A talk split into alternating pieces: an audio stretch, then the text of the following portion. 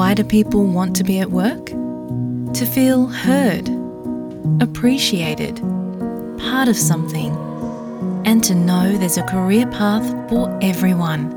Inclusive workplaces are linked to increased innovation, productivity, and employee satisfaction.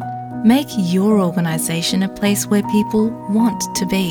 For inclusion and diversity training, visit inclusion program.com.au. આપ છો SBS radio ગુજરાતીની સાથે. નમસ્કાર. મંગળવાર પંદરમી ફેબ્રુઆરી બે હજાર બાવીસના મુખ્ય સમાચાર આપ સાંભળી રહ્યા છો નીતલ દેસાઈ પાસેથી SBS ગુજરાતી પર.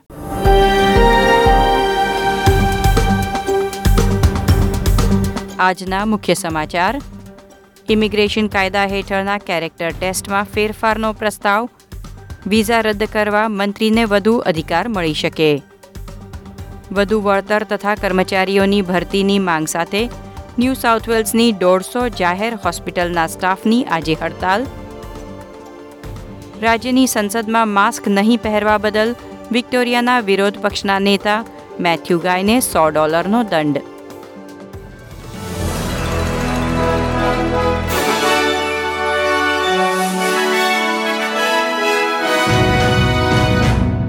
ફેડરલ સરકારે માઇગ્રેશન કાયદા હેઠળ આવતા કેરેક્ટર ટેસ્ટમાં ફેરફાર સૂચવ્યા છે. પ્રસ્તાવિત ફેરફારો ઇમિગ્રેશન પ્રધાનને હિંસક અથવા ગંભીર જાતીય ગુનાઓ માટે દોષિત ઠરેલા, વિદેશમાં જન્મેલા બિન નાગરિકોના વિઝા રદ કરવા અને દેશ નિકાલ કરવાની વધુ સત્તા આપશે. આ ફેરફાર હેઠળ નિયુક્ત ગુના માટે મહત્તમ સજાની જોગવાઈને આધારે વિઝા રદ કરવાનો કે દેશ નિકાલ કરવાનો નિર્ણય લેવામાં આવશે પછી ભલે દોષિત વ્યક્તિને પરિસ્થિતિને આધારે બે વર્ષથી ઓછી સજા ફટકારવામાં આવી હોય. આ બિલ એવા સંજોગોને પણ વિસ્તૃત કરશે, જેમાં વિઝા રદ થઈ શકે છે કે નકારવામાં આવી શકે છે. ઉપરાંત આવા નિર્ણયો સામે અપીલ કરી તેને ઉથલાવવાની સંભાવના પણ ઘટાડવામાં આવશે.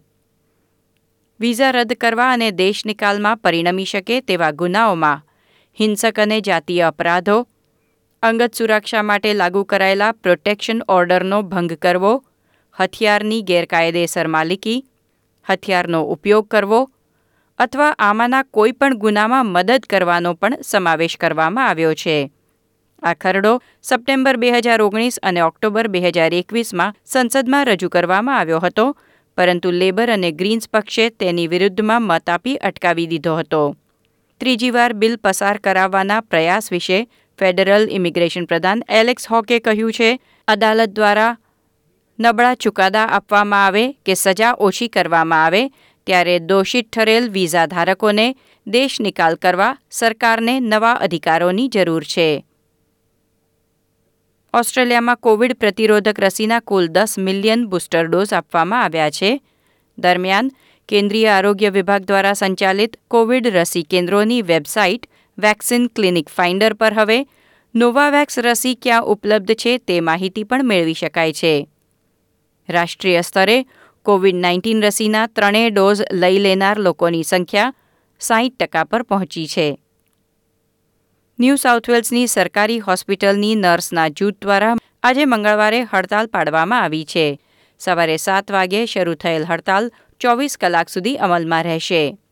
હજારો નર્સોએ વધુ વળતર તથા પેશન્ટ દીઠ વધુ નર્સની માંગણી સાથે સિડની સીબીડીથી સંસદ ભવન સુધી કૂચ કરી હતી અને સંસદ ભવન સામે વિરોધ પ્રદર્શન યોજ્યા હતા.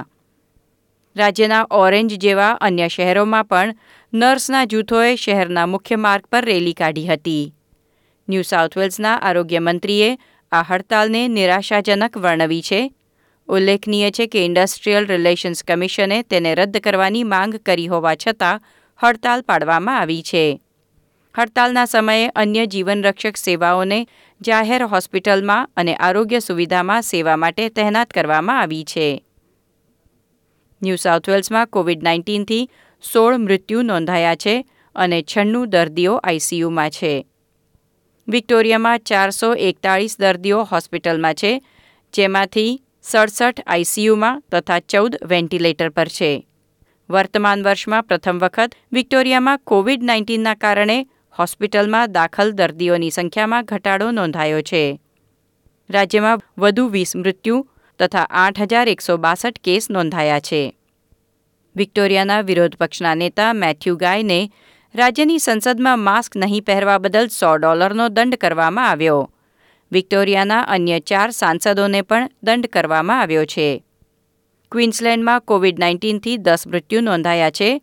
ચારસો બાસઠ દર્દીઓ હોસ્પિટલમાં છે, જેમાંથી પાંત્રીસ ઇન્ટેન્સિવ કેરમાં અને સોળ દર્દી વેન્ટિલેટર પર છે. ટાઝમેનિયામાં નવા પાંચસો તેર કેસ નોંધાયા છે.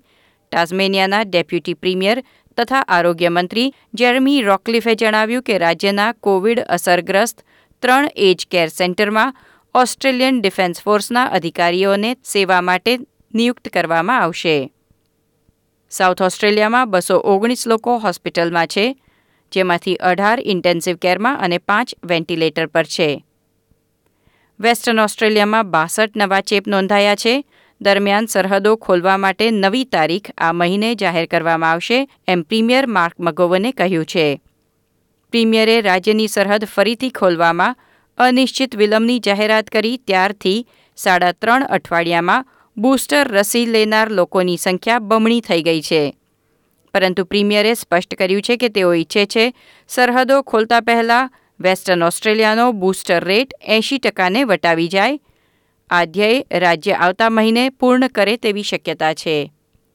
આ હતા મંગળવાર પંદરમી ફેબ્રુઆરીની બપોર સુધીના મુખ્ય સમાચાર.